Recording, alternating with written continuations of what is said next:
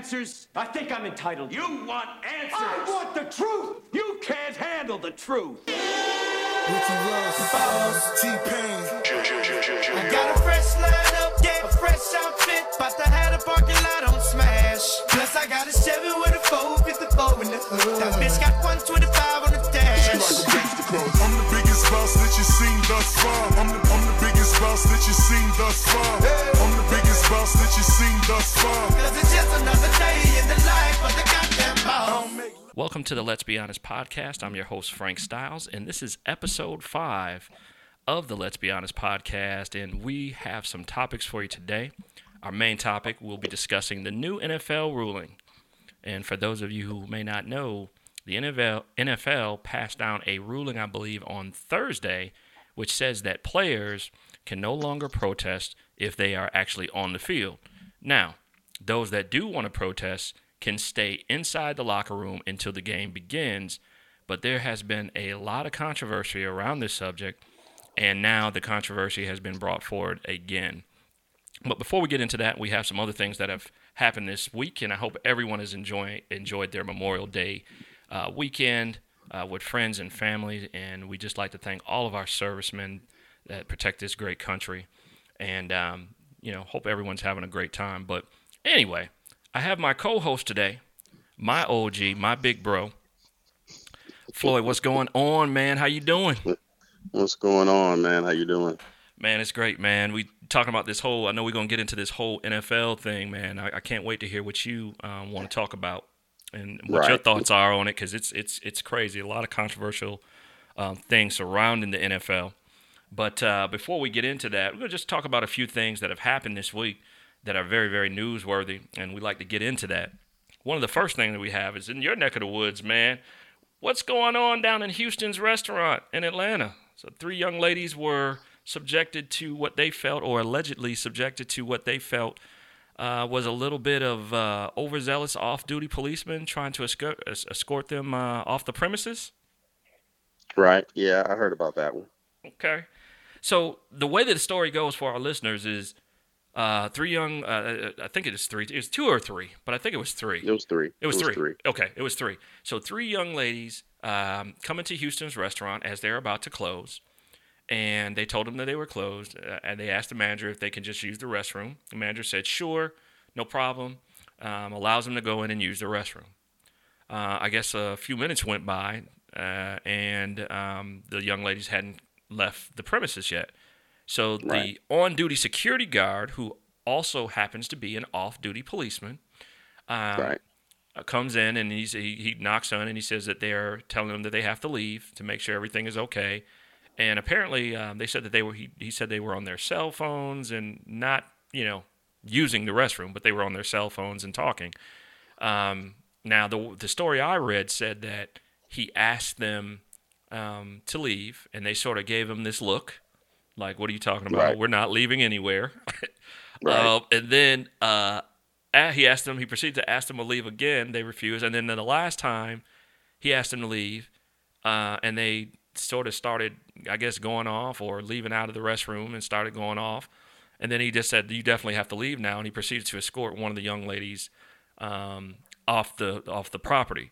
Now, there's a video that has went around showing the incident from there. The young lady getting escorted off of the property, off uh, you know, out of the restaurant.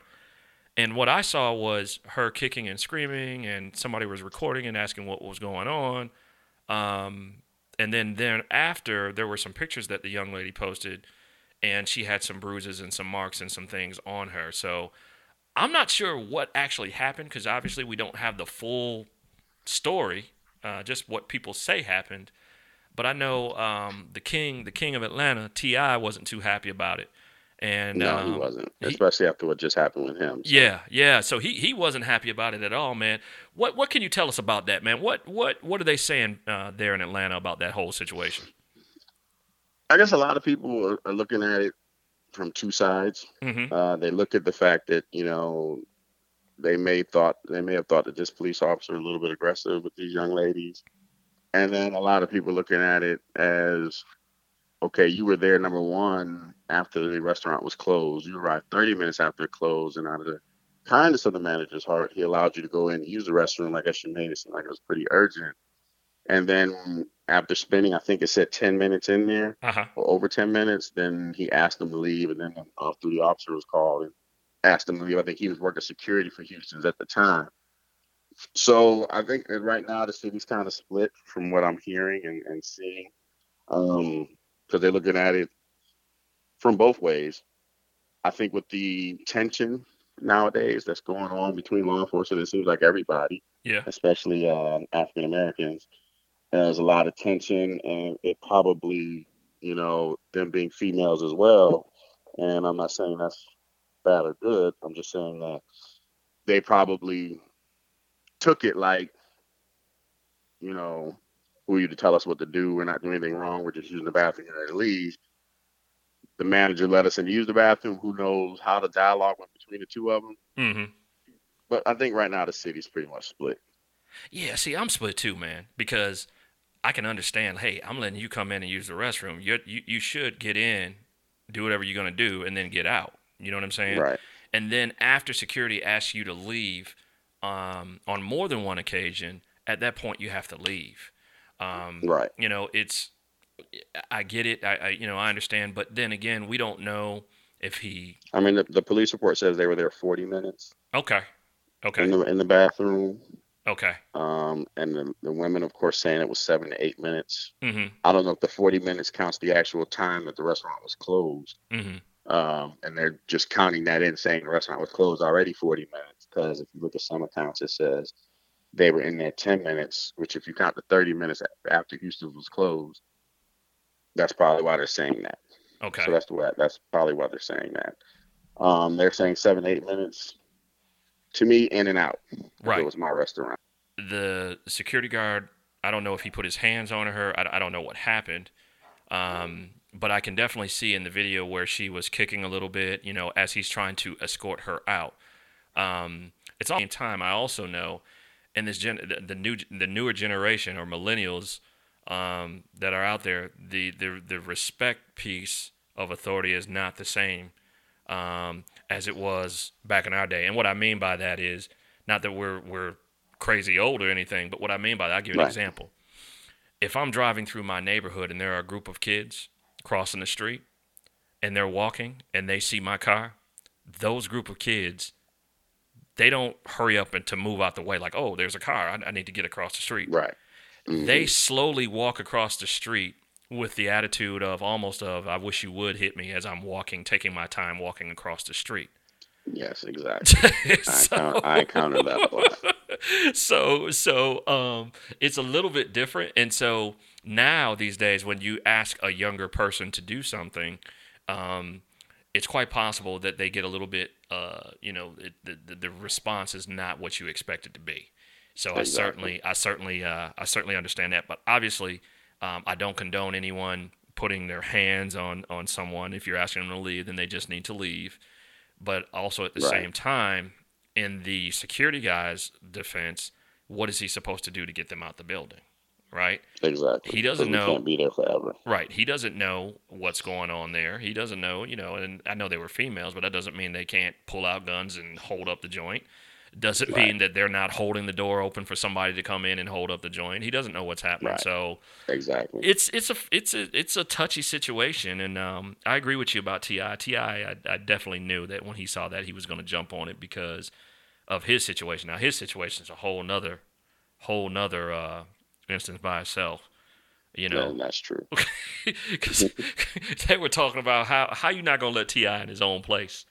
Um, right. Because they said in Atlanta everybody knows who T.I. is, Well, but everybody knows who he is, and at the same time, um, in the beginning, it was the security person wouldn't let him in regardless, and then I guess it came out later on that he was a little, I guess, disrespectful towards the security guy, and maybe he just wanted to exercise a little authority he had, at least the security guy did, as far as not letting him in. hmm hmm So, you know, I, I don't know if some people walk around with chips on their shoulder. I don't know T.I. personally, and he seems like a good guy. And from what he does within the city and what he does for the youth and stuff like that is always a good thing. He Mhm. does a lot of stuff for the youth in Atlanta and for the community. So I don't I don't I can't see him being that way Right. from what I hear about him. I don't know him personally. Right. So to know whether or not he was that way, who knows? Maybe they just discreetly I just said it, but end of the day, that was his house. He had a right to be there. From what I understand, uh, Tiny called and told the security guard to let him in. Yeah. So, you know, all that should have been done. Yeah. Yeah. Yeah. Because he called Tiny. Uh, he called Tiny because they said they've been living there for. They've had that property for years. Yeah, for Um, years. They've lived there for years. and he said that uh, he said that um, most of the most everybody knows who they are. You know, going back and forth through that gated community. Um, Right. You know, but at the same time, even as a you know, you, using your celebrity um, hmm can it, it can hurt you sometimes because you know if he had been drinking a little bit because they said he had been drinking. Um, Right. if, and then his friend had a warrant that showed up Yeah. on the scene and they end up locking him up. But at the Right, same right. time, you can't use your celebrity to um, to treat someone any different um, than, Right, than them trying to do their job. For me, if I didn't know who he was and I had no no clue of who he was, I would have called, confirmed, and once Tiny said, "Yes, that's my husband. We live here," I would have opened the gate, and that would have been it. So yeah, that would have been it. yeah, yeah, That would have eliminated everything. yeah, because that that's it's. I mean, if somebody's gonna stand there and talk to you and tell you that I lived there for the, about ten minutes and tell you to confirm it, it's more than quite a quite possible that they live there. More than likely that they live there. So, um, I mean, I, I had a situation once with a security guard. He wasn't even an off-duty officer. He was a security guard. uh huh, and I was in a mall and I was giving out some flyers for, Uh. for an event. yeah, And I was just giving them to like store owners. Say, can you put this in your, you know, in the store by the register? I think it was like the original Cookie Factory where I was at the time. yeah, I said, could you just lay them on the counter so people can look at? it?" He he agreed, and the security guard was like, no, I couldn't do it. He was like, you're not allowed to solicit in the wall and I, or in the mall. uh huh, And I'm like, first of all, I'm not solic- soliciting anything. I'm passing on information. I'm Mhm. not asking nobody to buy nothing. I'm not trying to get people to do something for me. That's solicitation. I'm not trying to get them to buy a product or am I selling a product right, or am I directing them to a place they can buy a product? right, So we kind of went back and forth about it. And I guess he didn't know I had prior experience in law enforcement. And I'm trying to explain to him calmly. And he tried to get me to leave the mall. of course, I'm with a group of people, and we're not going anywhere. And this was back, I was younger, right, 28, and we're not going anywhere. So, of course, APD shows up on the scene, and the officer then, the encounter I had was, the officer was like, "Look, "You're right. He can't make you leave the mall, but for right now, to kind of de-escalate this situation, how about you just leave?" mm-hmm, and we'll leave it at that. Right. Because if you and him get in a confrontation, we had to issue a criminal trespass. I said, okay. So I left them all. mm-hmm, Situation over with. So I think sometimes in the reverse, these security guards, some of them who are not trained to do uh, traditional law enforcement and who do not have experience in dealing with people, right, period, right, don't know how to handle certain situations when they get escalated because they take it personal. mm, And they have to learn you can't take it personal. mm, yeah. So that's one of the main things. Yeah, you know, is uh, one thing that, that people always got to remember is um, a lot of time people think that those places are public places. You know what I mean? But they forget that it's technically it's not.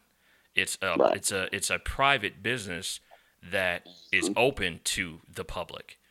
But you can't always think automatically that you're in a public place because you're technically on private property, which is how they can get you with the trespass.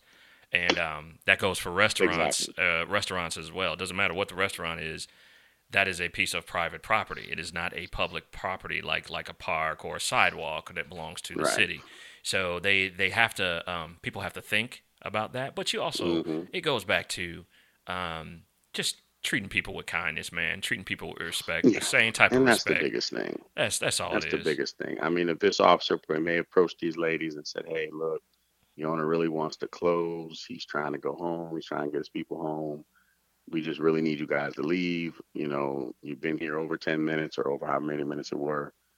Can we just step it up? I'll give you like five more minutes Yeah, to go." yeah, you know but, but then you know maybe it would have worked that way or you know i don't know any other way he could have approached it i don't know if maybe they have maybe um had a situation or maybe they had something to drink and maybe were feeling a little bit edgy themselves. I don't know, Mhm. but there were there were stories, and, and and I don't know if you know, there were a couple of stories here in Atlanta where um, a female ran up to a door, knocking on the door, uh, claiming that somebody was chasing her. Mhm.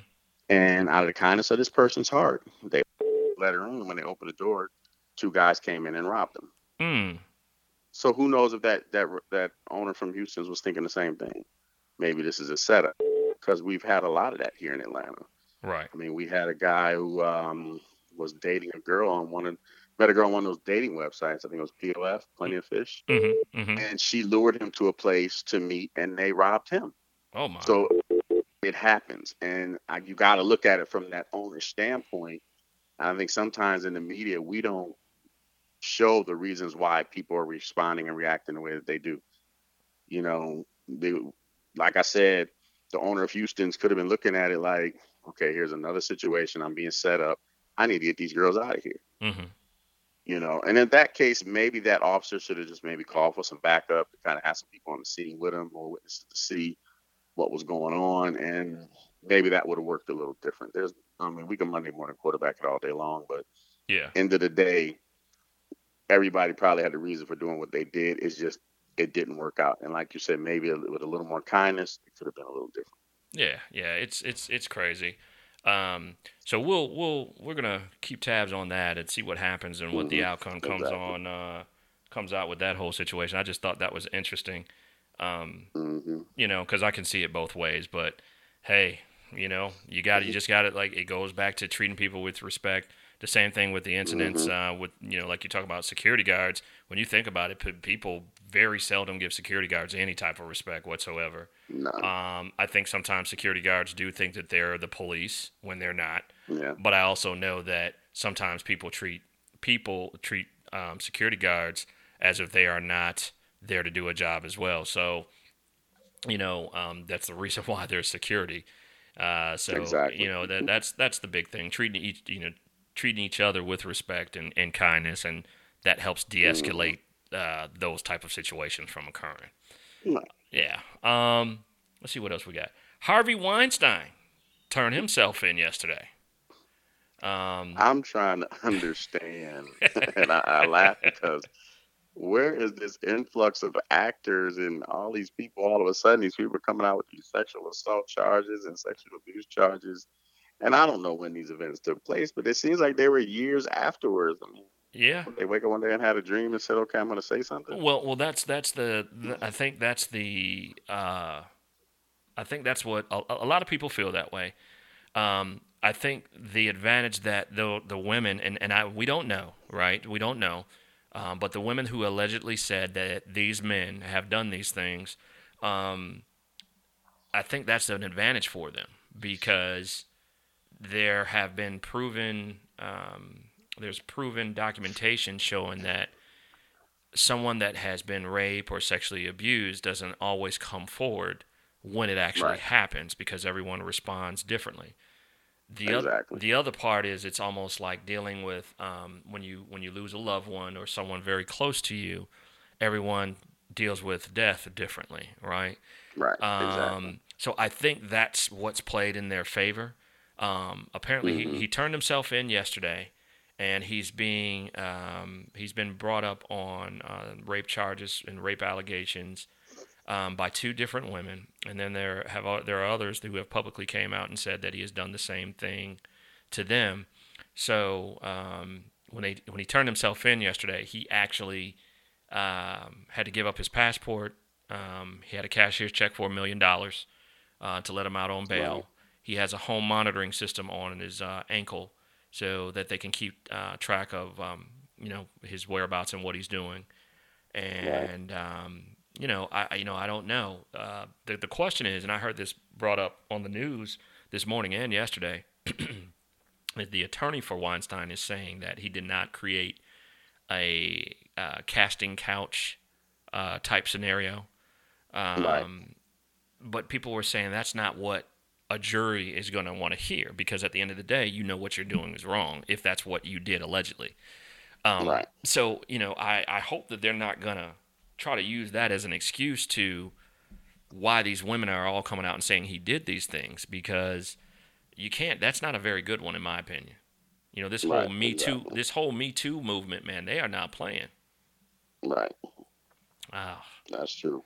Um, Morgan Freeman um, was the other actor that was accused this week of sexual misconduct. What what'd you think about that one when you saw that? You know, and, and I just saw that one, so it, it kind of shocks me a little bit that you know here we go again. Um, he's saying I didn't do it, and they're saying he did. You know, I don't. You know, I I don't. I guess maybe I don't know. Maybe Morgan Freeman has had a certain level of respect because of maybe some of the roles that he's played in in the public eye, he's one of those actors that was so respected you can't see him do nothing wrong. I'm not saying he did it or didn't, Right. but you know, to wait, I don't know how many years it was before I guess they finally decided to say something. To me, it goes back to the Bill Cosby situation.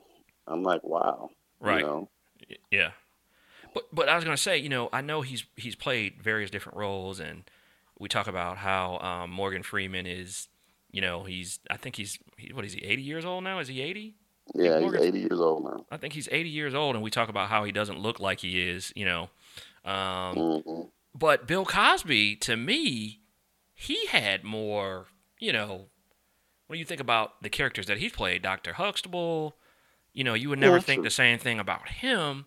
And then there are a ton of women that have come out and said the same thing about him. True. My my True. big thing is though, the biggest thing for me is what is it? Are they? Did he actually do something to you, or you just didn't like what was said to you? talking about Morgan Right. Freeman, like Yeah, I got you. you know, you know, you know what I mean? Like, did he was he flirting with you, and you Right. felt uncomfortable, or what? What actually occurred, or did you know for you to say that? Because when you look at it, sexual misconduct, what does that mean? Did he say something? Did he touch you? Did he put his hand on your Touch shoulder? you, Did he say something? Did- Yeah, like maybe you didn't like what he said afterwards. right, You know, right. you know, and, it's so hard because you don't know the full story to speculate. You know, it's so hard to try to figure it all out because you don't, you don't, you don't know everything. You don't know all the details. And think about it, Morgan Freeman has been an actor in Hollywood for years. Fifty years. Yes. He's been acting. He was Easy Reader on the Electric Company. I mean, I'm telling my age there, but you know, a lot of people don't know that. Yeah. Um, So does a lot of voiceover um, work for different companies. yes, he does. Um, now they did show a video. I want to say I saw that yesterday where they showed him um, saying some things to someone that was interviewing him. One of the uh, they they were talking to her. They were interviewing her and talked about you've interviewed him a couple of you know times. Have you ever felt um, you know have you ever felt like uncomfortable? and they showed the video where he he he did say some things, but it was one of those things where it's like he's flirting with her, but Right. it can be taken for some women they could take that as a compliment, the and, and from which the way that he's flirting with her, and for some they might Mhm. Say that well I'm being professional, he should be being professional too, and that's not the time to say it. Now the young lady said that when he said what he said, she did find it it made her eyebrow raise, but she said she at no time felt uncomfortable. You know what I mean? So, um, you know, they couldn't they couldn't bring any testimony up in if, if something were brought up against him, you know, against using trying to use that because she said once she says she wasn't uncomfortable, that's it. But Exactly. you know, I, I, I hope I hope all these things, um, you know, you know, you know, uh, at some point slow down a little bit because it's like, come on, because it's like a copycat type deal. One person comes out, then another person comes out, then ten more people come out, and um, here's another. There's another example. Uh, Matt Lauer from the Today Show. If you remember with him, now I had heard for years things about Matt Lauer. Um, Right. but he even came out and said, you know, these women that are these women that are coming forward saying these things, some of the things that are being said are true, and I apologize for those things, but some of them also are not true. So I guess you got to take it with a um with a grain of salt, man. hopefully we. Exactly. You just gotta wait and see when the details come out. When the trials are over with, I'm sure at the end of the day, the truth will come out. Yeah. Um, whether it happened or not, I'm sure it will. Yeah. I don't want to say, you know, I, and, and I try to understand because I know some in some cases. Uh, let me give an example of how something that happens and it can be twisted, and then once the the story comes out, let's take this. Uh, and I, I know you may have not heard the story. Uh huh. Um, there was a girl, I guess I think it was here in Atlanta. Uh, yeah, it was an Alpharetta restaurant who refunded a person complaining about their lunch. hmm So it was a Chinese food restaurant, and so the young black woman went to give the guy the eight dollar refund. Of course, the owner of the restaurant didn't agree, and he had some words um, for the young lady. And I guess in the, uh, I guess in the, in, I guess he wanted to fire her. So Uh-huh. I guess in the uh, st- stream of things, I guess he was going to fire her, and he grabbed her and kind of pushed her, and then he kind of touched her and like like was turning her around, saying "Get out." But the way the customer, you know, um, was filming it, he was filming the whole transaction, Uh huh. and it just he was blowing it out of proportion. Like, oh, he touched you, he assaulted you. You know, I got it on camera. If you want a copy of the video, and it's like people are so quick to, you know, escalate the situation. And now this girl has an attorney, and I guess she's trying to to sue the restaurant. But when the actual video came out from the restaurant, because he had cameras in the restaurant, he touched her. He was wrong for that. I'll, I'll say that. And a uh, manager shouldn't touch any employee. hmm But it didn't look like a lot of force. And I'm not going to say it wasn't because a camera can be deceiving. Right. It could have been in slow motion, so it looked that way. Right. Um, from the guy's video, you couldn't tell really. He just yelled it out, and but from the video, it didn't look like he did anything damaging. But according to her, um, you know, he touched, he grabbed her so hard, or he pushed her so hard, it kind of bruised her chest or something like that. So he did hit in that area. So it's kind of iffy, but you know, my point is, it's always one thing until we get some of the facts. Right. You know, it's always one thing until we get some of the facts. I think So- I did see that video. Um, because they said I think the the one I read said that uh, the owner, the manager, whomever he was, the owner, like you were talking about. I think I had read that he slapped her. That's what it was. It said. I Yeah, initially it said he slapped her, yeah. but it he didn't, and it was like it was like you know it's just like if you tell somebody, if you go to one part of the room and say you tell somebody the sky is blue, by the time it gets to the other side of the room, it's gonna say it's green. Yeah. So you know this guy saying he hit you, he assaulted you, he's yelling at the video, and the next thing that came out he slapped it, but nowhere in the video was there a slap. Wow. You know, nowhere in the video from the store video was there a slap. How did we get here, man? How did we get here where we've become such a sensitive society? Oh man, I I, I would hate to say it. Um, It's the podcast, man. You can say uh, you can say I whatever think- you I want to say, man. It's your opinion. I think we're I think we're Generation X, I believe, but these millennials, yep. it seems like they're so sensitive to any level of respect or disrespect. I mean, a lot of stuff we learned to brush it off our shoulders. We had thick skin growing up. Yeah. Of course, we dealt with a lot more, so we learned how to have thick skin. But it's like nowadays, it seems like everybody's so sensitive to everything. You know, like giving kids participation trophies as a football coach. Yeah. Yeah. Yeah. I'm against that, but I know why they do it. you know, but you know, it I, I think it started back in the 2000s hmm because you know, growing up in the 80s and 90s, it wasn't that bad. Maybe the transition started in the 2000s, where the little kids that we used to watch growing up are now adults, and they're the generation who, from an accountability standpoint, and from just you know from that respect standpoint, feel like you know you can't talk to me this way, you can't say this, and you can't do that. Society's kind of changing. Yeah, it's it's funny you say that because um, I, I think about that all the time, right? Because what you see are a lot of those very same um, millennials, but the parents of those millennials who are our age, hmm giving them more choices on things within life. And what I mean by that is, for example, if I started doing something um, like an activity like football or baseball or whatever it was, I had to Mhm. finish that activity even if I didn't want to do it, right? These parents, from what exactly. what I've seen, give them almost, in my opinion, too many choices. Um, Mhm. And what I mean by that is, you know, instead of telling them, hey, no, you need to finish this out, even if you don't enjoy it, you need to finish it. Whatever you start, you got to finish, right?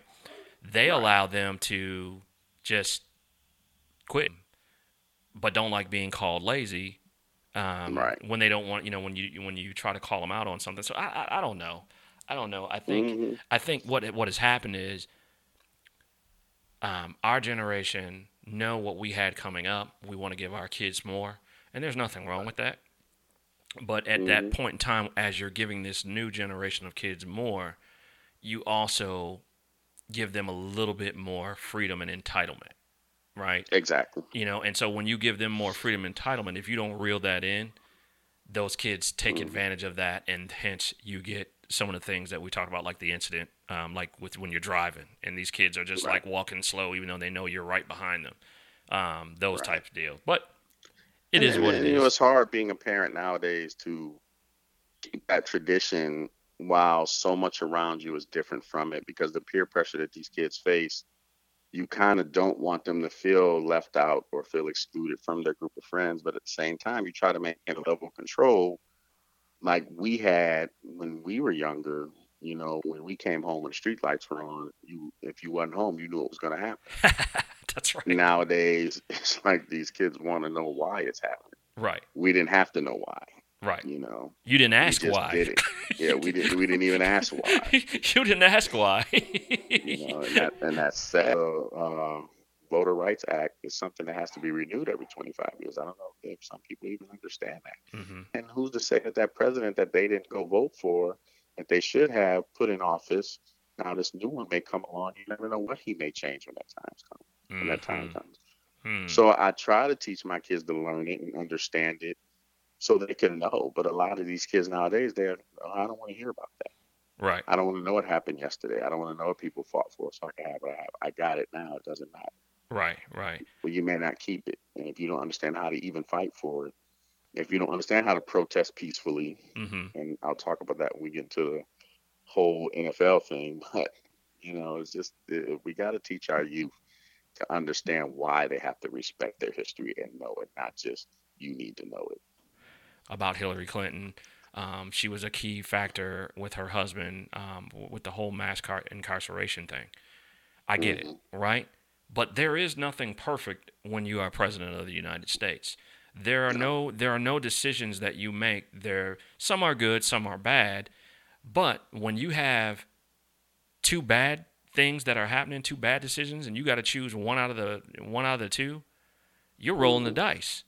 It's just a decision. It's not a good or bad decision. And I think we forget that a lot of times. So, you know, these kids that said, "Hey, you know, Bernie should be the person that I'm going to vote for, and this person is just bad, bad, bad, bad, bad." I don't agree with that, and and I'm not saying that to be political. That because I've um, Right. changed my status to independent myself, because in my opinion, we've gotten away from that whole um, bipartisanship, which is what how government used to be. Whereas Right. I'm a Republican, you're a Democrat. I want something done. You want something done. We work together for the common cause. We both get a little bit of what we want, and then we Right. get enough to give it back to the people. Now, what it's become is we've become a society whereas I'm a Republican, you're a Democrat. I'm sticking with my side, my side, no matter Right. what they say, no matter what they do, and I'm not going to speak out against it. Um, Exactly. And in the meantime, you're doing all that, and nothing gets done. Um, so I, you know, and, and you know that's that's one of the one of the reasons why I try to tell people it's very important that you understand what's happening and what's going on in the world. But you know, it is just that genera- It's it's just that generation, and it's not just in politics. It's not just in life. It's also in something as simple as hip hop. If you look at how hip hop was and how it is now, it's it's not the same. It's not the same. So I get Not it. even close to the same. that mumble rap, right? Exactly. You know, um, we have a we, we have an influx of condos being built here in Atlanta, and people are wondering why. I said because millennials don't want to buy houses. All they want to do is pay their rent and go to work and go on vacation. They don't want to take care of grass. They don't want to do the things that homeowners do. They Mhm. want it simple, and that's why they're building them Mm, because that's what that's what society is changing to. quick and you fast. know, right, quick and fast. We don't want home ownership. I want to be able to go down the street, Uh-huh. get what I need, catch it, and go walk back up the street, go upstairs to my condo, shut the door, and I'm done. Yeah. I don't want to have to worry about if something breaks. I want to be able to call somebody to fix it. So it's a big difference now. The, that that uh, right now uh, type of mentality. Right. And I'm guilty of it too, because I like getting things fast now. Because I've, you know, when you change with times, you you want it right now. If you're able to get the information now, um, you might as well get it. So, um, Mhm. but um, just speaking about society and culture and um, and and just rights and, and things like that. Next um, little tidbit from this week: Donald Trump breaks off talks with uh, North Korea, which I found to be very very interesting. Right. Um, all for the last, I'd say, what two weeks we've been hearing about this great summit that's going to occur between Kim Jong Un and Donald Trump, and Right. um, he even nominated himself as a uh, as a well, maybe a reporter suggested it, but uh, perhaps that he would get the Nobel Peace Peace Prize um, after this uh, talk. Right. Well, earlier this week, he broke off the talks with North Korea. And um, as early as of today, as of when this podcast comes out and this episode comes out, Floyd, Kim Jong un and the leader of South Korea are meeting today to talk about the summit and meeting with the United States. Right. I'm trying to see what the end game in is here because uh, North Korea says we don't want to be put into a corner where the only thing you want us to do is to get rid of our nuclear weapons, right? There are certain things that we feel that we should have as a country, and we need help from the United States in doing so. Um, and there just seems like there's this game of chess going back and forth. What What are your thoughts on uh, that whole North Korea situation and, the United States breaking off those talks, or but go down as the first one in history, from my understanding? I think if it happens um, and some good comes out of it, I almost would hate to say it. Donald Trump would probably win the Nobel Peace Prize because he was able to. Because right now, North Korea is a, a dangerous country. I feel because of the not only because they have nuclear weapons, but because of how easily they're willing to use them Mm-hmm. you know, how quickly they're willing to use them. It's like we don't even want to rationalize anything. We're just going to go straight to it. Um, it's been a battle with North and South Korea for a long time, hence why we've had soldiers over in Korea in the first place Mm-hmm. Mm-hmm. to kind of protect South Korea. As far as the talks being breaking off and or being broken up, I think that's just all part of politics. I think it's just a way to keep it going. So if perhaps um, something good comes out of it, it'll just make it look even better for Trump because there were so many times that it'll look like almost he didn't settle. Mm-hmm. Like, well, I'm, I'm not settling, so I'm going to break off talks. I'm going to break off talks. And then finally, when they have it, they're going to look, look how much he did to make it happen. Look how many times he was willing to walk away from the table. And then it happened, you know, now we have peace. So I think it's just a way to make it look better for him in the long run because right now, a lot of stuff that's happening, even within his presidency, is more, and, and to say this is my opinion, more left over from the Obama administration. So all the good that's happening and that he's getting credit for was going to happen anyway. Right. But I think this is a way that he can kind of solidify himself in his presidency if he makes this happen. And I think it's just part of the game. Really, I think there's, I think it's going to happen. Um, I think just right now it's kind of you know keeping the suspense up to make it look better for him as a Mhm. president. That's Yeah. all. Well, you know, um, not to uh, say that he, uh, and I don't know if he had an impact on it or not, but there were three Americans that were recently released from North Right. Korea or by North Korea, which that's way, that shows that North Korea is, um, they're they're giving you know a little leeway to show um, a, a- you know some gratitude um, by releasing them and showing that they're open to talks because there was a time where they wouldn't release anyone. Um, Exactly. you know, uh, let alone some Americans. So they released three of them, and what what really, and this is just my opinion only, uh, what really upset me about that situation was when he when they were released, he was right there front and center. You know, he's definitely going Right. to get his photo ops. He's definitely going to take credit for it. If it hadn't been Mm-hmm. for me, they wouldn't have gotten released, just like he did with the with the uh, bald uh, Jello um, ball um, when they were over in China when he got caught Right. in that whole situation. He took credit for that. Um, anytime he has an opportunity to get a photo op, a photo op that makes him look good, he's going to take that opportunity. Now, here's the thing, though. Um, when this first came out and this first broke about North Korea and them talking about us talking with North Korea, my first thought process, why all of a sudden I noticed that the media seemed like they were spinning it as if he did it. Um, Right. and in my Like opinion, he's taking credit for it. yeah, like in my opinion, though, and, and again, I'm not a White House insider. I'm not inside the White House. I don't know what he's doing. Right. But usually, when something like that happens, you you know they come out and say it. I think, just looking from the outside and keeping up with this type of stuff, I think that North Korea got smart and said, you know what? This leader that they have over the United States is like no other that I have dealt with in the last um, couple of years, uh, or Right. how my father um, have or my grandfather, anyone has dealt with. Um, this guy may be a little crazier than me. Meanwhile, there are sanctions on my country. The country was already already you know people are already starving. There's sanctions on my country and economically. Um, if they're draining me of my money, you know, it's quite simple for them to take out me and my regime. So I better start thinking with a little common sense. And I believe that you know, I better start thinking with a little common sense, and I'm going to reach out to South Korea. And I think that first happened when the Olympics took place, and they became one as Korea. It wasn't uh, North Korea, it wasn't South Korea, it was Korea. And I think that's what opened the dialogue between those two countries. I don't think that the United States had anything at all to do with that, um, Exactly. as far as talks go. And I think they've started talking with each other. They're talking with each other even more, and they're saying, hey, the leader that they have in the United States right now, there's no telling what he will do. He operates on feelings and what he feels should happen, Right. and this may not be good for us. So let's come together and have a common ground.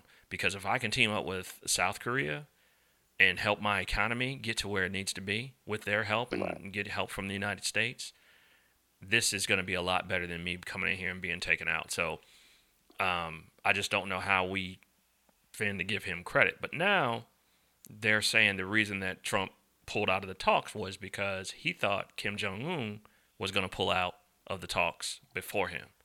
So if he does it first, he doesn't look bad. So Exactly. I don't know, man.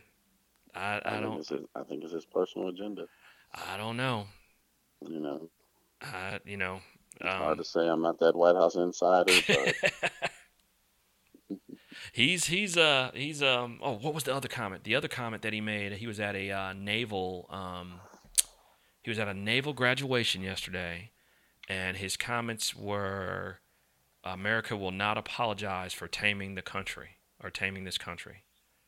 Um, you know, uh, it, it's it's it's crazy. I just I don't understand. The one thing I have noticed though, though, bruh, is all the people that used to be on social media that um, was saying giving him a chance, he's your president, and this and that.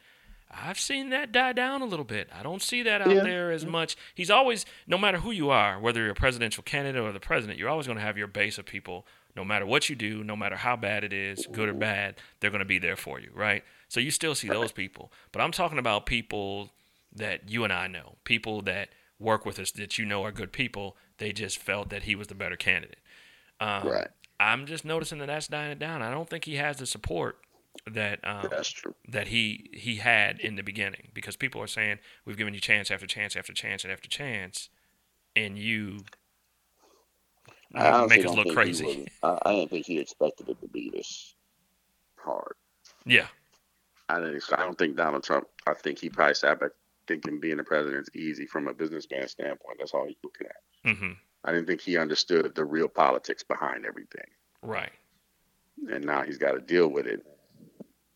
Oh yeah. I don't see him serving another term. So No, no, no, no, no, no, no, no, no, no. I tell you what, um, it's going to be interesting. I don't know who's. I know Joe Biden is talking about running in 2020 from the Democratic side. That's going to be interesting.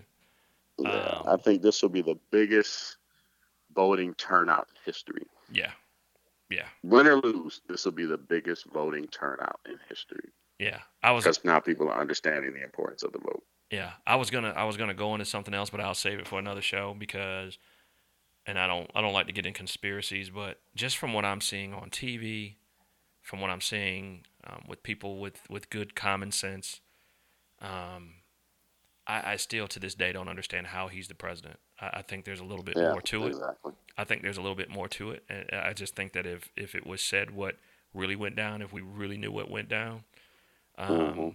I truly believe that people think that our democracy as a country would be broke. But um, I don't know. We'll we'll we'll keep an eye Yeah, I guess we'll see. Time will tell. Time will tell exactly what happened there. Time will definitely tell. So our main topic, man, this whole NFL ruling. NFL makes players stand during national anthem. What were your thoughts when you first heard that? And we got a clip that, uh, well, we got two clips that I want um, want you to hear, and I want our viewers to hear. But what were your thoughts when you first heard how they were going to be handling the uh, silent protesting? Well, uh, first of all, I, I was like, these NFL own- owners are crazy. Mm-hmm. I mean, I I think a lot of a lot of it has gotten away from the original reason that Colin Kaepernick sat down in the first place, and I think a lot of it was used as a platform for other people's personal and political agendas. You know, to use that situation, but for the owners to go that far, I'm waiting now to see what the player union, players union is going to do about it Right. because that ought to be interesting. I mean, the New York Jets have already said we're going to support any player that decides to sit uh, during the national anthem, um, and we'll pay the fine no Mhm. matter what. Mm-hmm. So it's going to be interesting. I could see a lot of, honestly, I, I could see a lot of feedback. A lot of teams are probably going to do it anyway, just because now the owners have said it. Um, it's going to be interesting because I think that at the end of the day, even though these players have contracts, these owners don't understand that their money is made from what these players do, Mm-hmm. and you're not gonna you're not gonna have replacement players like in the '80s coming here and do this thing again. Mm-hmm. So that's that's initially how I felt. Okay, okay. Well, this is courtesy of uh, the Jim Rome show. Jim Rome, I thought, had some interesting comments regarding this. And then I'm also going to play a clip from Michelle uh, Beadle. Um, she really, really broke it down. But uh, the first one is the, uh, we'll listen, I'll get your opinion on this Jim Rome clip and what he's saying. And then I'll get your opinion. Then we'll come back and we'll listen to uh, Michelle Beadle. But let me see if we can go ahead and get this pulled up. Um, Okay. are not about the national anthem. They've never been about the national anthem. They're not about the flag. They're not about the military. And to me, to claim that they are is pretty ignorant. The idea that the players are making a statement that the nation is not living up to the values represented by the flag is somehow disrespectful to the flag is just beyond me because that's not what they're saying. I mean, whose idea was it for Colin Kaepernick to kneel in the first place? Think about how much you resent this guy for doing that. Well, whose idea was that? Where did he get that idea? He got it from a Green Beret. Green Beret, Texas Longhorn, Seattle Seahawk, Nate Boyer. Nate Boyer gave him that idea. It was born out of a conversation that the two of them had. A conversation where Boyer said the first words from Kaepernick were to thank Boyer for his service. So, again, to reiterate, this is not about disrespecting the flag or the military. I think a lot of people who claim that that is what that's about are trying to twist it so you don't have to acknowledge or address the real concerns that are being raised by the demonstrations in the first place. Because from the outset, the players have made it pretty clear that their concerns are with social injustice. Their concerns are with police brutality. It hasn't been about the flag. It hasn't been about the military. It hasn't been about the troops or other things that people want to twist it into. It's been about civil rights. It's been about police brutality. The kind of police brutality, as an example, that we saw in the video released yesterday involving Milwaukee Buck Sterling Brown, who was tasered in a Walgreen parking lot. And again, this is not a comment on the police. It's an extremely difficult job, an extremely challenging job, an extremely dangerous job. But there are concerns. And these athletes are trying to express their concerns. The video coming out the same day, that video came out the same day that the league released its new policy, points out to me how convoluted that policy is, how off it is. Which brings me to my next point the timing. Colin Kaepernick did not play last season. Eight players knelt in week two of last season. No one knelt during the playoffs. The issue pretty much has faded away.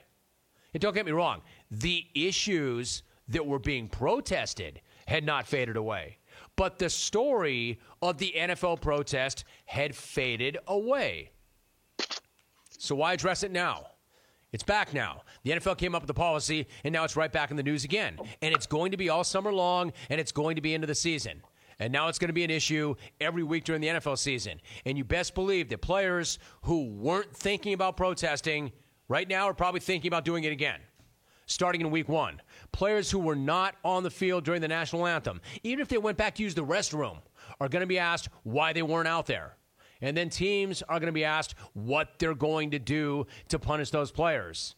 And then we'll have some guy on TV this morning saying, quote, you have to stand proudly for the national anthem or you should not be playing. You shouldn't be there. Maybe you shouldn't be in the country. End quote. should not be in the country. I mean, someone seriously saying or strongly implying that not standing for the national anthem is now grounds for deportation? Is that what you're saying? Listen, making people stand for the national anthem isn't really patriotic. Making people stand for the national anthem isn't American. In fact, if anything, it's un American. That was courtesy of the Jim Rome show. So, uh, Jim always tells it like it is, in my opinion. Yeah, and I feel he's absolutely right. That's just my opinion. I one who served for this country, and I think even sometimes people don't even understand that. I think they've gotten away from that. And I'm going to say this because we fought for this country, or we fight for this country, to protect the laws that we have to protect our freedom. And one of those freedoms is to protest. Mm-hmm. So we're fighting for that. We're not fighting to make people stand up for the national anthem, which and if you really got into it, and I know some people don't, and that and that's one story that gets away from the media. You don't hear the media saying when they when they cut out the second verse of the national anthem that had to do with slavery. It's like, how do you, as a country, sit here and ch- pick and choose which side you want to fight about because it looks good in the media or it makes you look good as a certain, a certain Full way. Sail University. Mm-hmm what would happen if some fans decided to boycott stadiums because the owners were fining players because of their protest. Then the country would be split down the middle mm-hmm. because you have your people who feel, oh, you're disrespecting the flag. When I've seen people burn flags mm-hmm. on media, I've seen people wear flags as diapers. I don't see nothing about that in the media about that person disrespecting the flag or the national anthem. I mean, they took the Pledge of Allegiance out of schools. They took a lot of stuff out of schools that was fundamental things that where we grew up learning that was fundamental things. And it's like, but you choose because one person says, I don't like the injustice that's going on, and I'm going to use this as my platform to protest. And now everybody want to flip it for their own political reasons or for their own reason to either one up the other person or stay in front of the media with it. Mm-hmm. And it's like he said, by the time the playoffs came, it didn't matter anymore. Now the NFL's come out with this policy. Now we're back in again. Why? To me, the underlying fact is not everybody who didn't watch football is going to watch football to see how the players are going to respond next year. Mm-hmm. So now you upped your ratings. And then up in your ratings, you can charge more for commercials. You can charge more for ads being played. You can charge more for everything when it comes to your business and that team because now your ratings are through the roof. Mm-hmm. Because people can't wait to see. And I know, and I'm going to put it out there because I believe it's going to happen. Mm-hmm. People can't wait to see how a team like the Oakland Raiders are going to respond to Marshawn Lynch. Or people are going to can't wait to see some of these other teams respond to this whole situation of the owner saying this. Right. Right. I mean, what if the players said we're going to protest and not play? Who's going to make money? Right. The owners are not. Right. So you know, and, and my biggest thing is when I heard it, I thought about it and I said, does it really matter? You, you know what I mean? I always felt like I, I always felt like when you start allowing government to interfere with sports, you're always going to run into a problem. I think that they caved in to pressure from um, the president um, based based on his rhetoric. I think that Right. if you look back in the history of this country, every time someone tried to stand up for what people in society knew were happening, they always tried to twist it and say that that's not what they're doing. They're disrespecting Exactly. this country. They did it to Muhammad Ali back in the 60s when he refused to go, um, re- refused to be drafted. Um, Exactly. They said that he wasn't being a people's champion. He didn't represent America. He wasn't that of a representative of America.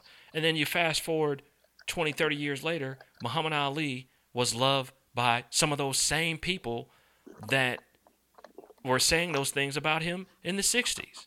You know, and and- here's the thing too with Muhammad Ali, they prost they protested against him or they were against him for not um for not wanting to go or be drafted and not going to the armed services. But yet still them same people who were against him was turning around protesting the war in Vietnam. Mhm.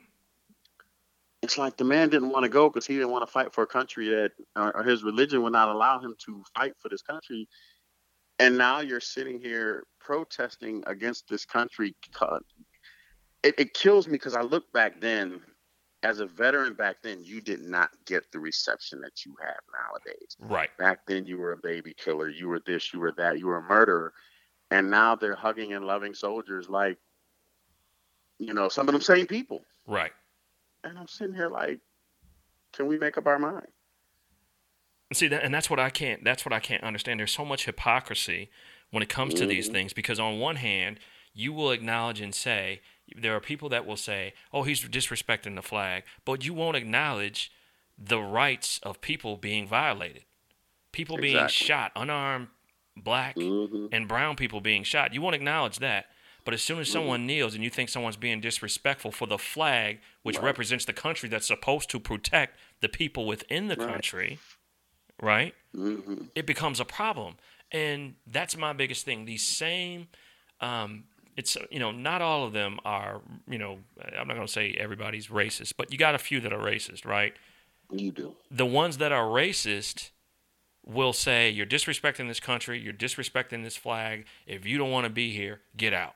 Right? But yet and still you have people who walk around with Nazi flags can walk around and nobody said they can have all the protests they want Uh huh. and all the marches they want Uh-huh. and you have very little people saying something. But get an Yeah. athlete who says he wants to protest. It's like you said, they're hypocrites. Yeah. Or it's You know. or what's the other one I heard? The other one that I heard was, well, you shouldn't bring it to this is you, we, they they pay you to play a football game. You shouldn't bring that to to a football game. hmm What they're missing is it's not about bringing it to a football game. It's about using the platform for them as a Right. celebrity to bring attention to a problem that others don't have as a platform to the same problem that they may be experiencing.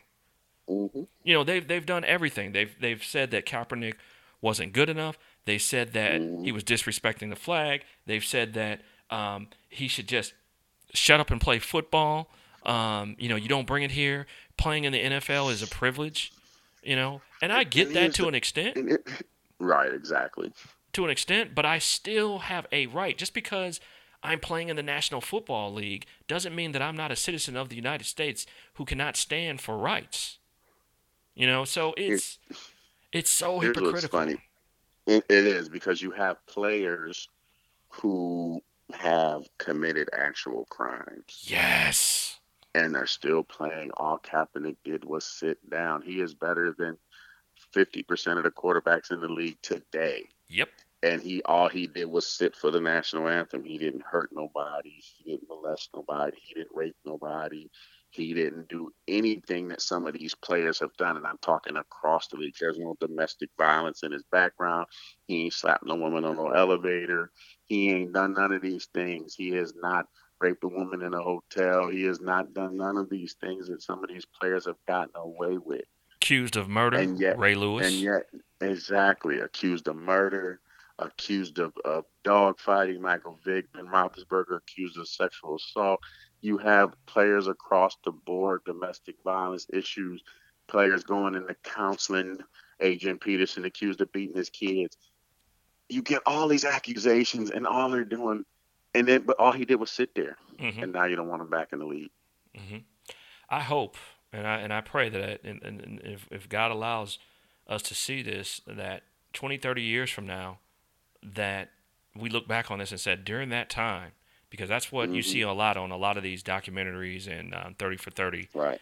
uh, during that time, you have to understand what it was like during that time.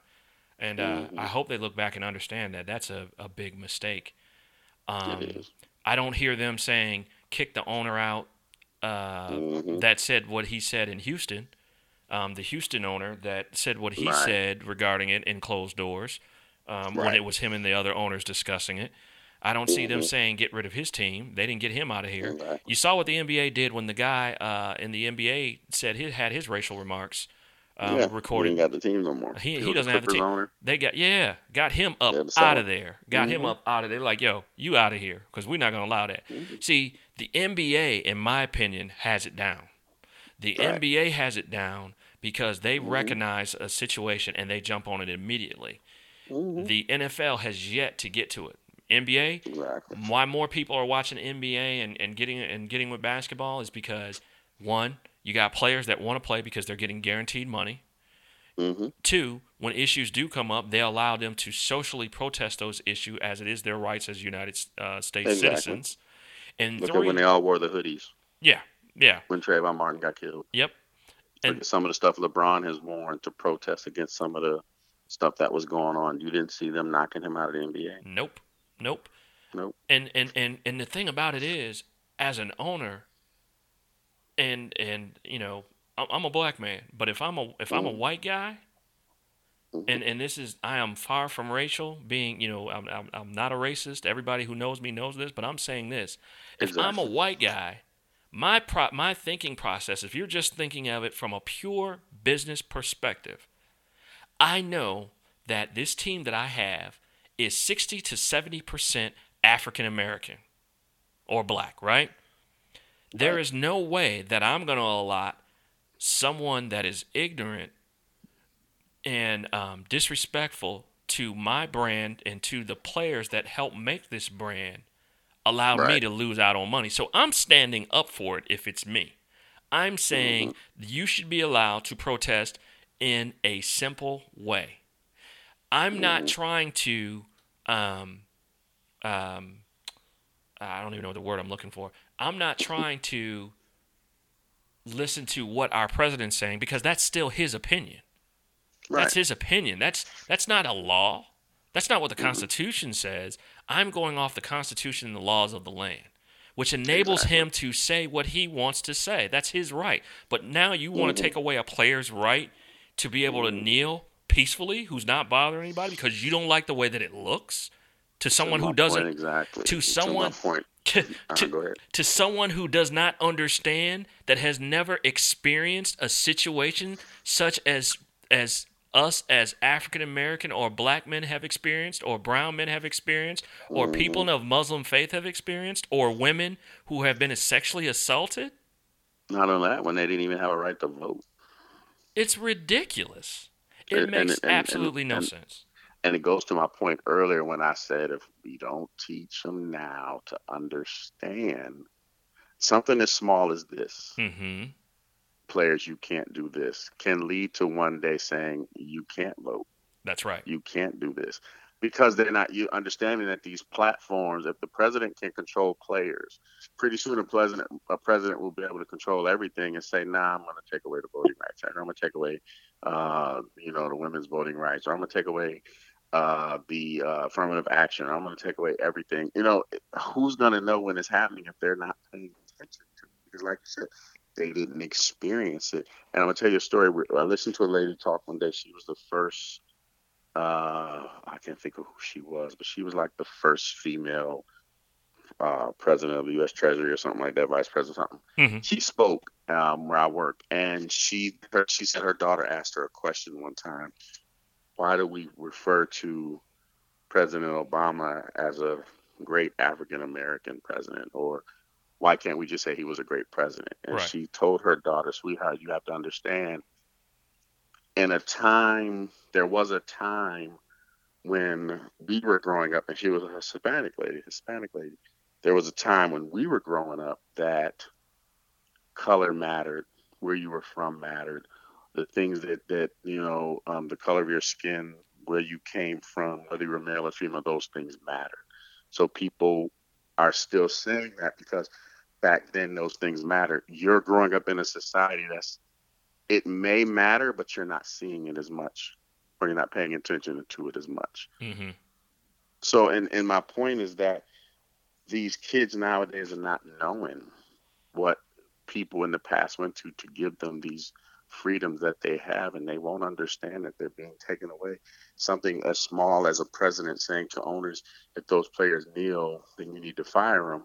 And now we're going to come up with a policy that says that.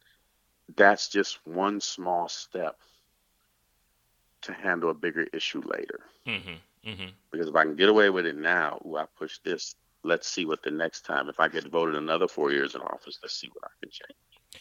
And it's funny and it's it's a good thing that she uh, i like what she what you said she said to her daughter because when you look at what this president this current president has done in comparison to our previous president he is obsessed I've, I've come to the conclusion that he is obsessed with former president barack obama. And the reason i say Yeah. that is when he was in office he tried to say that he wasn't born here in the united states. He didn't Right. believe that he was. He had the birth certificate. Come to find out he didn't have anything. The only birth certificate that came that he had was the one that everyone else had um, Right. which showing he was born in Hawaii. But then after he leaves office, he everything that Barack Obama has put into law and in, in, into play during his term, he has taken away. He is trying to wipe away the legacy from which that man has laid. The thing is, Right. the thing is, the more he tries to wipe the, that legacy away, the more people will not forget it because that is going down in something in, that's going to be written for years and people are going to talk about for years. Um, So, you know, no matter what he tries to do, um, he makes himself look silly because people that know and people that use common sense know exactly what it is he's doing. Um, that brings me up to the next point. More and more people need to speak out about this, and I, and what I mean by that is, I'm not talking about the silent majority of, of, of, of white people. I'm talking about the white people that know that this is wrong, um, Right. that know it doesn't make sense. I love to see protests where there are black, white, brown, and all types of ethnicities together protesting for something that is truly happening in this country. Um, Michelle Beadle on ESPN, and we're going to listen to this clip on ESPN, talks about how the protests having to do with that recent Sterling Brown incident, and she was very, very uh, strong in her wording. So let's take a listen to uh, to that clip. apologized for the treatment of Bucks guard Sterling Brown, who was tased and handcuffed during an arrest in January for a parking violation. Body cam footage of that arrest was released yesterday as well. You're seeing it now. The police chief, Alfonso Morales, said Wednesday that the officers involved in the incident have been disciplined for acting, quote, inappropriately. In a statement released by Brown, he confirmed he will take legal action against the police department, adding, quote, what should have been a simple parking ticket turned into an attempt at police intimidation followed by unlawful use of physical force, including being handcuffed and tased and then unlawfully booked. This experience with the Milwaukee Police Department has forced me to stand up and tell my story so I can help these injustices from happening in the future. Black men shouldn't have to have their guard up and instantly be on the defensive when seeing a police officer, but it's a reality and a real problem. There must be mutual respect, and both sides have to figure out how to accomplish this. Now, on the very same day this video was released, National Football League owners approved a new policy that requires players to stand if they are on the field during the playing of the national anthem, preventing any attempt to sit or kneel in protest over racial inequality uh, and police brutality, as dozens of players have done over the last two seasons. The policy subjects teams to a fine if a player or any team personnel member do not show respect for the anthem, but also gives players the option to remain in the locker room during the anthem if they so choose. Here's more from Commissioner Roger Goodell. Our objective as a league uh, and to all 32 clubs, uh, which was unanimous, is that we want people uh, to be respectful the national anthem. We want people to stand. That's all personnel, and make sure that uh, they treat this uh, moment in a respectful fashion. That's something that we think we owe. We've uh, been very sensitive in making sure that we uh, give players choices, but we do believe uh, that that moment is an important moment and one that we are going to uh, focus on. Reaction from across the NFL, including from uh, the Eagles' Malcolm Jenkins, who said, quote, I will not let it silence me or stop me from fighting. This has never been about taking a knee, raising a fist, or anyone's patriotism, but doing what we can to affect real change for real people. So it was certainly quite a day yesterday, and there's certainly a great deal here to discuss. Jalen, I'll give you the floor first. So a few things I would like to unpack. Um, from the NFL side of this, uh, it, it shows me how they're completely tone deaf. It's the off season in football. If you're going to release the information about how you want teams and players to behave during the national anthem, you should probably not do it on the same day that they're going to release a video in Milwaukee showing the exact reason, in theory, why Colin Kaepernick and Eric Reid initially took a knee. By the way, both individuals are currently unemployed for that stance. And also, I like to look deeper into the words of what somebody's saying. I am uncomfortable with him continuing to use the term, we want to make sure people respect mm-hmm. the flag. Okay.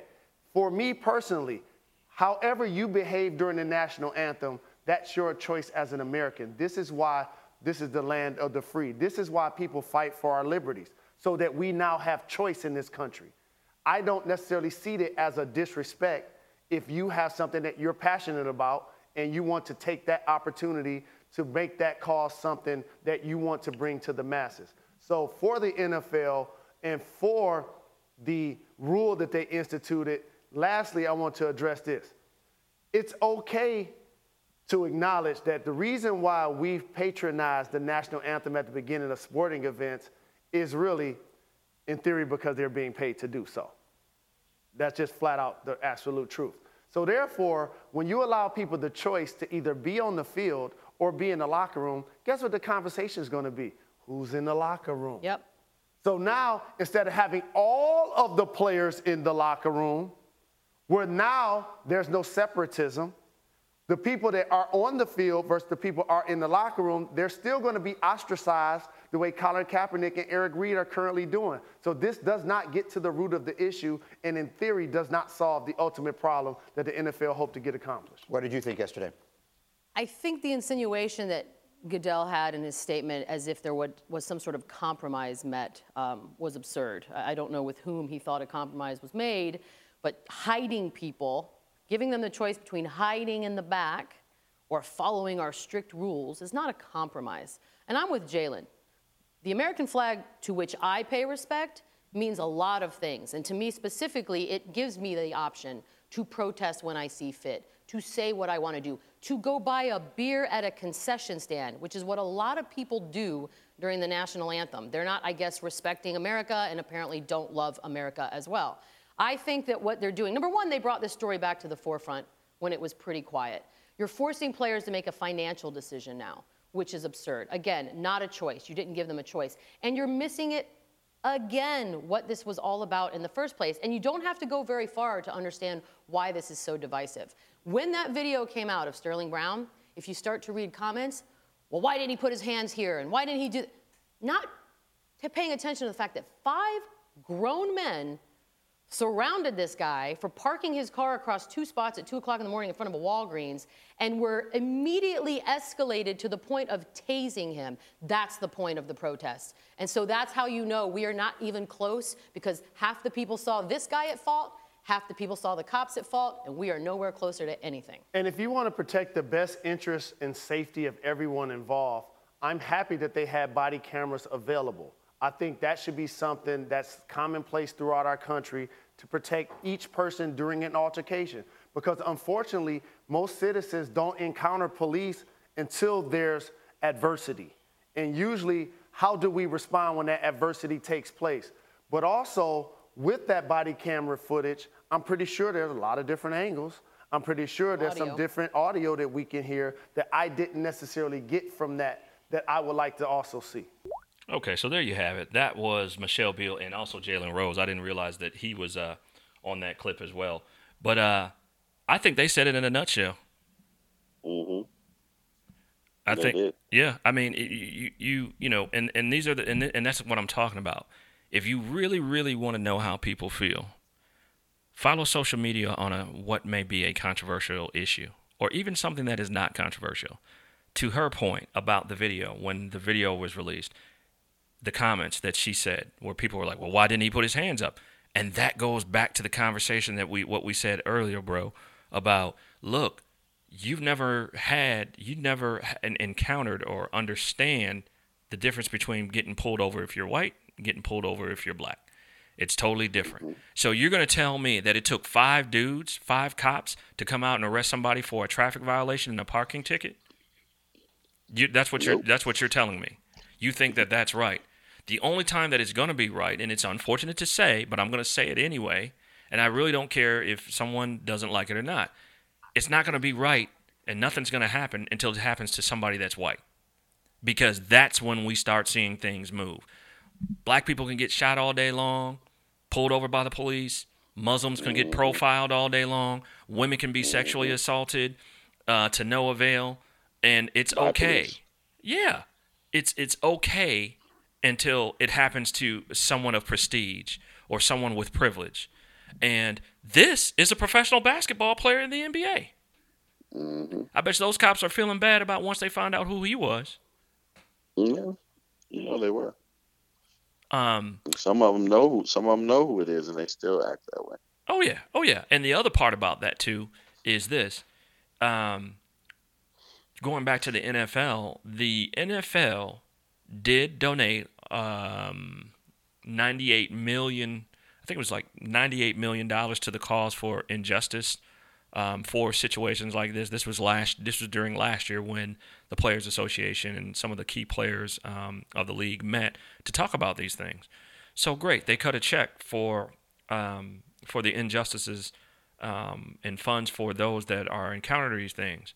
But that doesn't. That's not a payoff, Commissioner Goodell.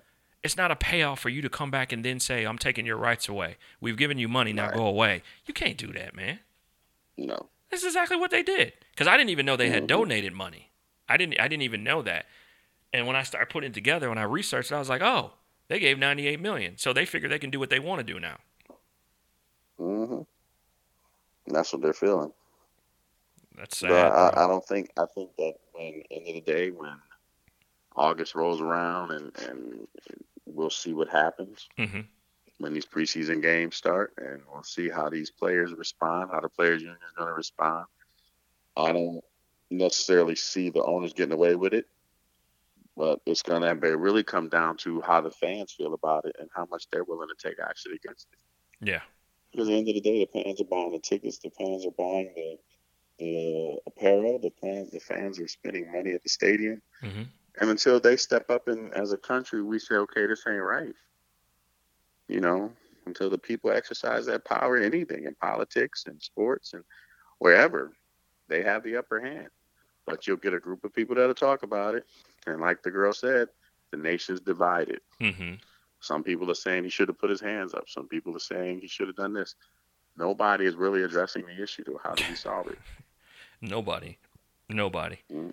In in closing on in in um, talking about today's subject, and um, I just want to know, you know, has anything um, been said uh, by the owner in Atlanta? Has anything? I know locally, if something was said, they would uh, they would say it. But with his status, I'm surprised um, there hasn't been anything uh, on the you know on the in the media. But has he come out and said anything um, locally uh, regarding the ruling? Uh, no, Okay. No, he hasn't said anything. Okay. Yeah. Not that I know of. Okay. Yeah, because he's a he's a he's considered one of the top owners. Usually, when he speaks, it's it's all over the media. But um, Right. I, I'm just gonna sit back and watch and see how this thing turns out. Um, just uh, I know the president of the Players Association for the NFL. He did come out and say uh, that they're going to be looking into this, but and you can't say that he's just for them because he said in his opinion he would stand for the flag and the national anthem, but he also said he understands it's it's the players' God-given right based on the laws of this country to be able to protest. And what makes it so bad is they're not even protesting, protesting. When you think of protesting, you're thinking about hordes of people with signs and don't cross the picket line and all this other stuff. They're taking a knee or sitting down um, silently and then standing back up, still going out and doing their job. Um, if we have laws, because I've even heard people say, oh, well, if you go to job, if you have a job, they pay you to do a job, you got to go by their rules. Yeah, well, if that was the case, we wouldn't have HR.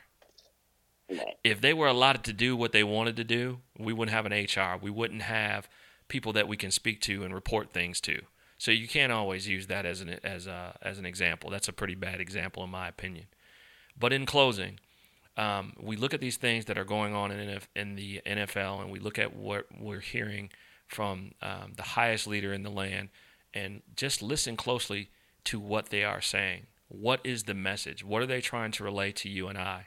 What are they relaying to the people that voted for them? What are they relaying to the players that play in the uh, National Football League? In my opinion, they're relating that you need to conform to the rules that we are giving to you. I'm not. That's. Yeah, it doesn't matter what the Constitution says. It doesn't matter how you feel. If you feel a certain way, go hide. If you feel a certain way, get out of this country. And ask yourselves is that the message that you want carried down uh, for generations to generations to generation? Do we want to end up like some third world country where what the government says um, goes and that's it? You have no right and no opinion to what you want to do or say? I certainly hope not. And I hope everybody really sees the underlying message. We want you to take away your own opinion in listening to this podcast, but we also want you to keep an open mind about what you hear and what you see. And, Exactly. um, you know, um, Big Bro, my OG, Floyd, I appreciate you coming on today and talking Yeah, with no me today, problem. man, and giving your No opinion. And um, we're on, um, this is episode five. We can be found at bossradiostation.com. You can go and listen to all of our episodes there, or if you need voiceover work done, um, we can get that done for you. You can follow me on Twitter at Frank Styles1, and uh, you can drop me some messages and catch the podcast there.